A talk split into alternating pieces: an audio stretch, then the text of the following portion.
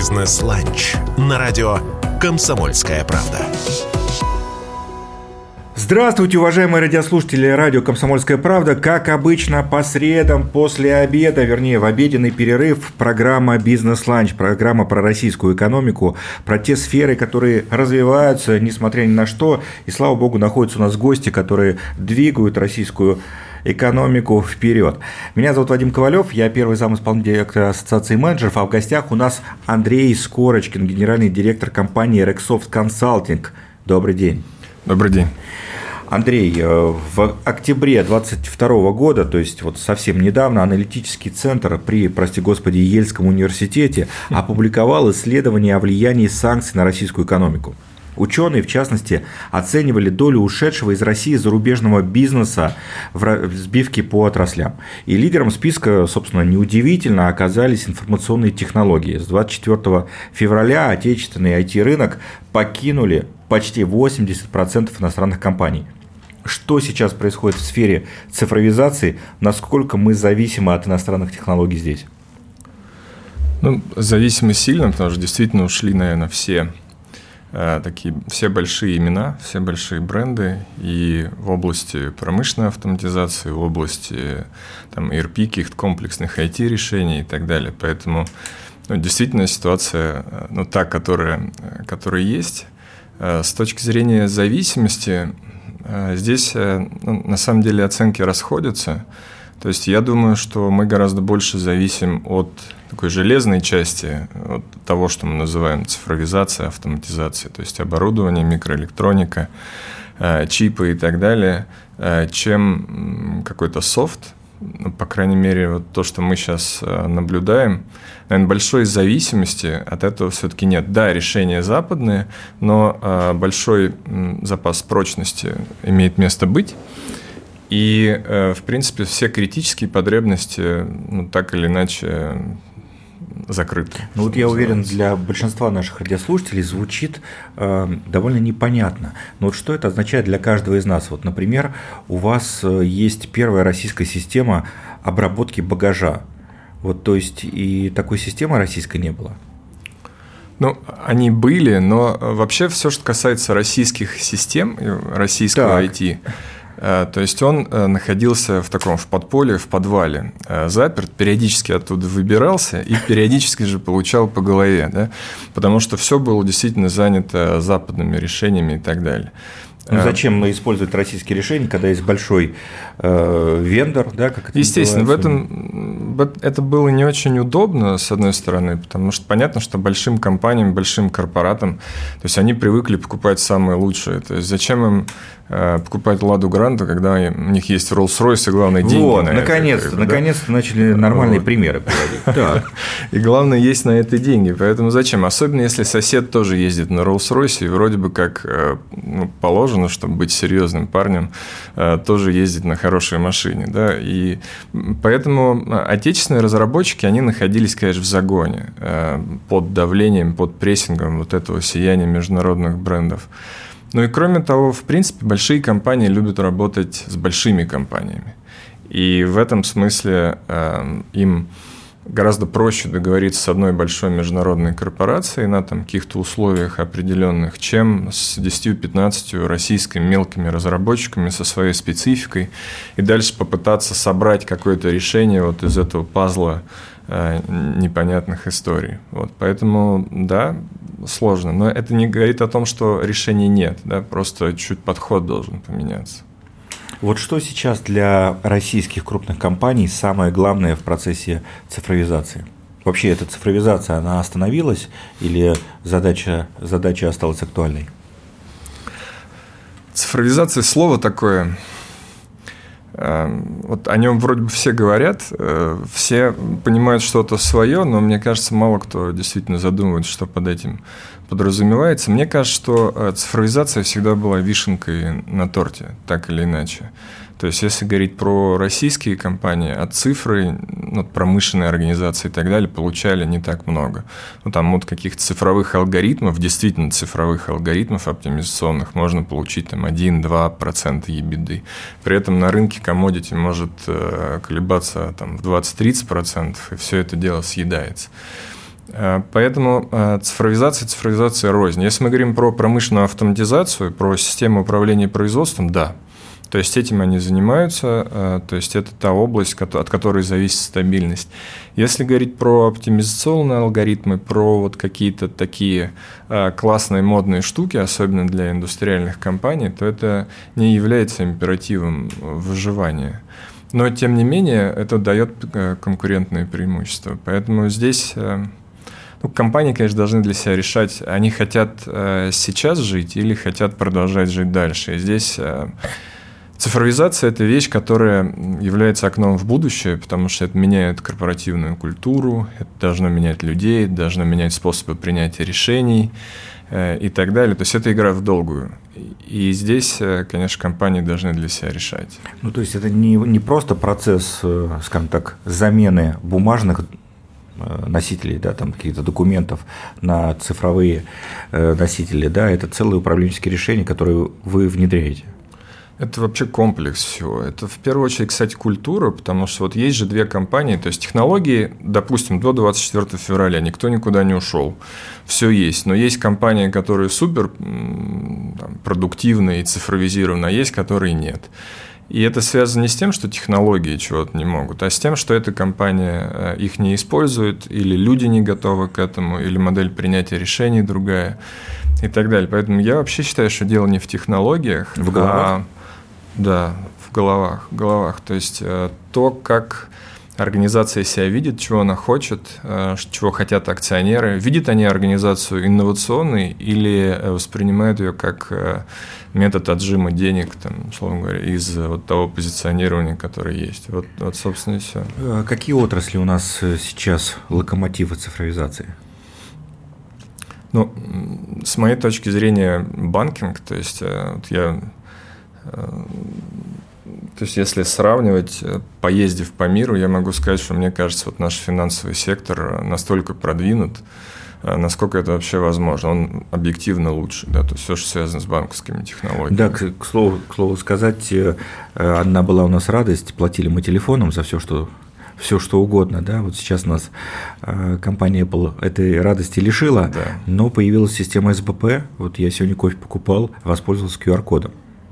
Немножко менее удобно, конечно, но ну, тем это не некий, менее. Это некий субститут, да, но, да, но тем не э, менее. Почему, почему нет? Да, тем почему не нет? На самом деле, то, как быстро э, мы адаптировались к той ситуации, которая есть, и система МИР, и вот эта система быстрых платежей, и то, что, в принципе, работает вся платежная инфраструктура, то, что работают цифровые сервисы правительственные, что нет никакого коллапса, в этом э, серьезная заслуга, в принципе, финансового сектора. И я могу сказать, что он действительно один из наиболее продвинутых вообще в мире. Э, поэтому, то есть он, безусловно, является таким локомотивом. Ну, банки понятно. А вот наши, не знаю, такие э, основные игроки в экономике, металлурги, например. Это моя любимая тема. Э, металлурги, нефтяники и так далее. Нет, они, они, они локомотивом не являются. Э, по той причине, что зарабатывают они на других историях. То есть, как вот я приводил примеры с рынком там, металлов. Словом говоря, упал металл на 10-15%, что бы он ни делал, он перестает зарабатывать. Поднялся металл, что бы он ни делал, он, он начал зарабатывать. То же самое касается нефти. Да? То Но можно люди... зарабатывать больше, если э, на какой-то процент, если ты там внедрил там, систему автоматизации. Можно, но это не является императивом выживания. Да. То есть, если для цифровых сервисов, если мы говорим там про банки, или про какие-то B2C истории, э, или про коммуникации, это является императивом выживания, то насколько вы быстро двигаетесь, насколько вы улавливаете предпочтения потребителей, как вы реагируете, то для того, кто добывает нефть или обрабатывает металл, важно, чтобы была нефть, был металл и были рынки сбыта. Да? То есть сейчас э, эти компании гораздо больше беспокоятся из-за изменения э, рынков сбыта и разрушения цепей поставок, чем от отсутствия каких-то продвинутых технологий, потому что продвинутые технологии дают им э, доли процентов или там 1-2 процента, а вот проблемы с рынками могут в десятки процентов им обойтись. Если говорить про э, российских игроков э, в IT-инфраструктуре, э, они сейчас появились, они продолжают работу или как на IT-рынке обстоят дела?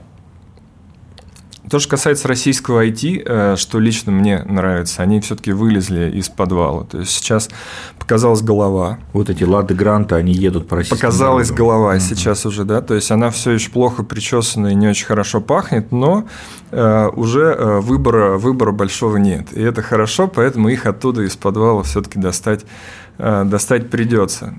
Но проблема здесь, мне кажется, в меньшей степени даже в этих людях, сколько вот в этих самых больших компаниях, которые, которые все-таки должны начать с ними работать.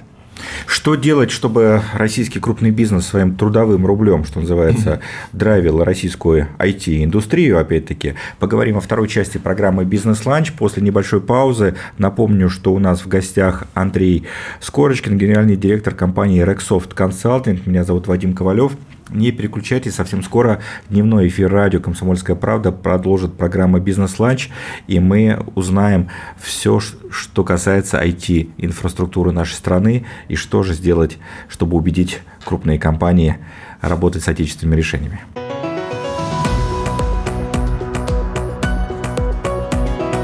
«Бизнес-ланч» на радио «Комсомольская правда». После небольшой паузы в дневном эфире радио «Комсомольская правда» «Бизнес-ланч». Меня зовут Вадим Ковалев, а в гостях у нас Андрей Скорочкин, генеральный директор компании Reksoft Consulting. Начали обсуждать интереснейшую тему, как развивается IT-индустрия в нашей стране, и вот э, пришли, собственно, к логичному выводу пока крупный бизнес не будет своим трудовым рублем, что называется, э, поддерживать индустрию, заказывая да, те, те или иные услуги, ничего не получится. Что мешает?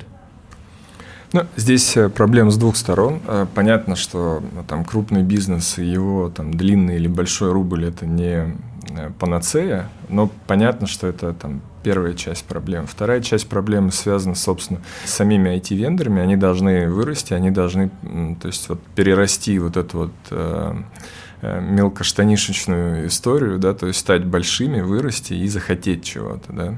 И это для них тоже э, большой вызов. Поэтому что должны сделать крупные компании? Они действительно должны поддержать.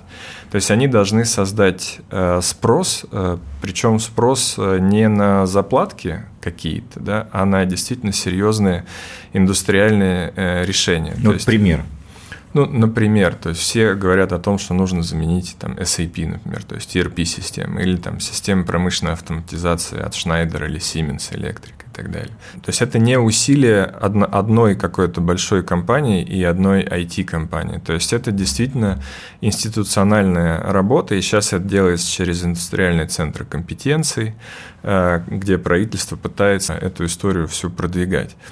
Э, но что должен сделать крупный бизнес? Это попытаться чуть-чуть э, уйти дальше э, собственных узкокорпоративных интересов. Потому что свои узкокорпоративные интересы они решат своими узкокорпоративными ресурсами. Для того, чтобы э, создавать решения, которые интересны не только данной конкретной компании, но и всем остальным, они должны пойти чуть дальше. И здесь э, уже работают разные формы поддержки в виде инвестиций, в виде создания экосистем.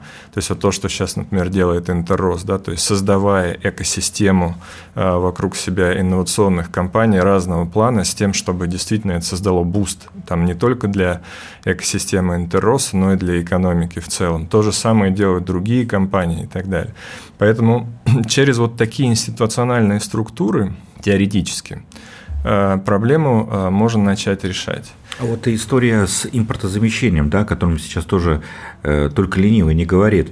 Ведь есть, наверное, большой соблазн купить где-то в Юго-Восточной Азии какое-то решение, его там, ну, перекрасить, условно говоря, если мы взяли пример про Ладу Гранту, да, да, да, и сказать, что вот это Лада, а на самом деле это какой-то там Гили или кто-то.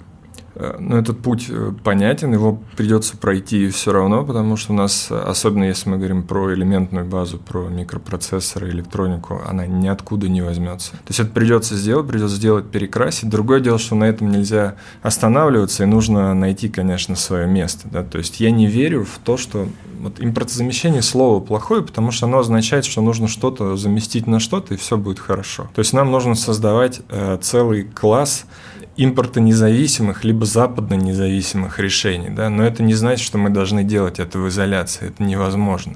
То есть ни одна компания ни одно государство не может создать конкурентную историю э, самостоятельно. Вот если опять же взять SAP, пример.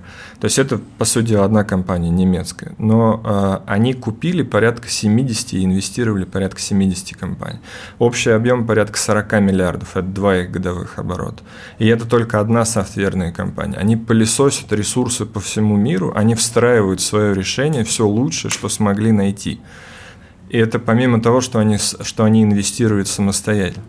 Поэтому пусть здесь один через экосистемы, через большое количество игроков конструировать какое-то решение, которое будет не только внутри э, Российской Федерации востребовано не только двумя-тремя компаниями, которых заставят это сделать, либо которые внедрят это, потому что потратили деньги. Это должен быть коммерчески привлекательный продукт на гораздо большей территории. То есть у нас есть там чуть ли не половина земного шара или две трети населения земного шара, да, которое готово с нами общаться, так вот мы должны э, максимально в эту историю идти.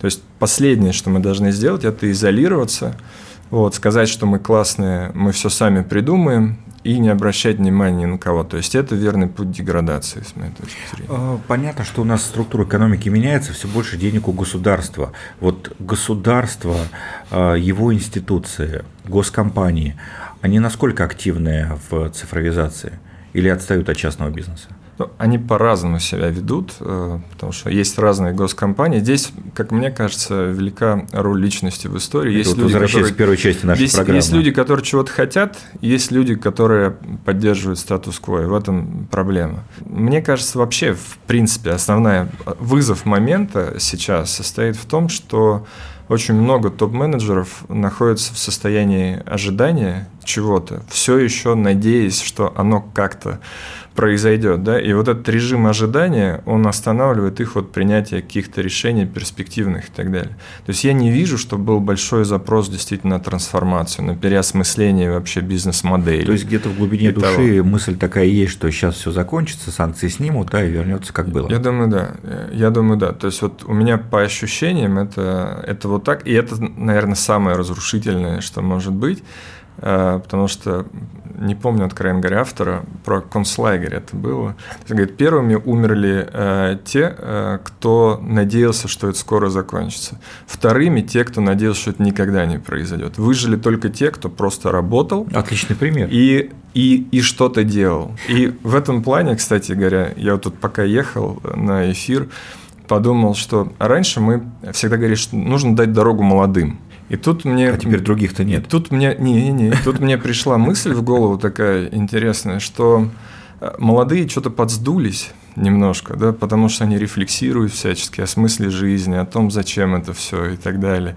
И поэтому, может быть, э, имеет смысл дать дорогу людям, там, которым сейчас 60-65, сказать, ну вот, детки подсдулись, помогайте. Вот, потому что эти люди привыкли работать. То есть не задавая вопросов, то есть у меня есть примеры руководителей достаточно серьезных компаний, возрастных, то есть они меньше рефлексируют на тему смысла жизни и гораздо больше работают. То есть они привыкли бороться. Возможно, сейчас стоит сделать некий, некий легкий шифт, пока в нокдауне находится все прогрессивное поколение, э, нужно его э, попробовать, ему помочь э, вот этим вот там, слоем. Уж коли мы затронули тему кадров, конечно, главный вопрос к любому сейчас представителю IT-инфраструктуры, а насколько велик масштаб бедствия в связи с отъездом многих айтишников за рубеж, э, где э, восполнять, где искать, как, как мотивировать. У меня нет конкретных цифр, есть там опыт и там некая экспертная... Я думаю, да, конкретные цифры только по, по градслужбы. Да, некая экспертная среда. Я уехало много, да, то есть объективно уехало много. Многие находятся в таком в режиме отсутствия мотивации, что почти равно тому, что человек уехал. Они просто ничего не хотят, ничего не хотят делать. А, поэтому мне кажется, что вот данная проблема, она чуть ли не э, более серьезная, чем все остальные. То, что касается того, что люди выезжают, и те коммуникации, которые им вдогонку даются, да, э, там с разных э, общественных труб, организаций, труб, да. да, э, она, конечно, минимально способствует тому, чтобы эти люди вернулись, а это то, что является нашим капиталом, безусловно. И, и то есть я знаю, что Минцифр работает сейчас над э, вариантами того, как людей там пытаться привлекать, возвращать, но при этом я почти уверен, что у них ничего не получится, потому что это не вопрос Минцифры, то есть это вопрос, конечно, привлекательности, в принципе, бизнес-среды для людей, скажем так, э, креативного, креативного класса, да, которые изначально гораздо более космополитичны, чем все остальные, которые могут работать из любой точки, у которых хороший язык, хорошее образование. И здесь, конечно, мне кажется, вот наша проблема состоит в том, что мы, конечно, не умеем не умеем привлекать, не умеем делать какой-то пиар и так далее. То есть вот я был, наверное, во всех крупных мегаполисах, я могу сказать, что Москва лучший город для жизни, объективно. Это прям лучшее место. Удобно, классно и так далее. Но при этом об этом никто не знает. То есть у нас нет очереди из людей, которые хотят пожить в Москве. Поэтому мы очень плохо умеем себя промотировать и очень много делаем вещей, которые делать не надо, там, на уровне высоких трибун и так далее, там, а, разные законы объявлять о борьбе с чем-либо и так далее. То есть это то, что людей отпугивает.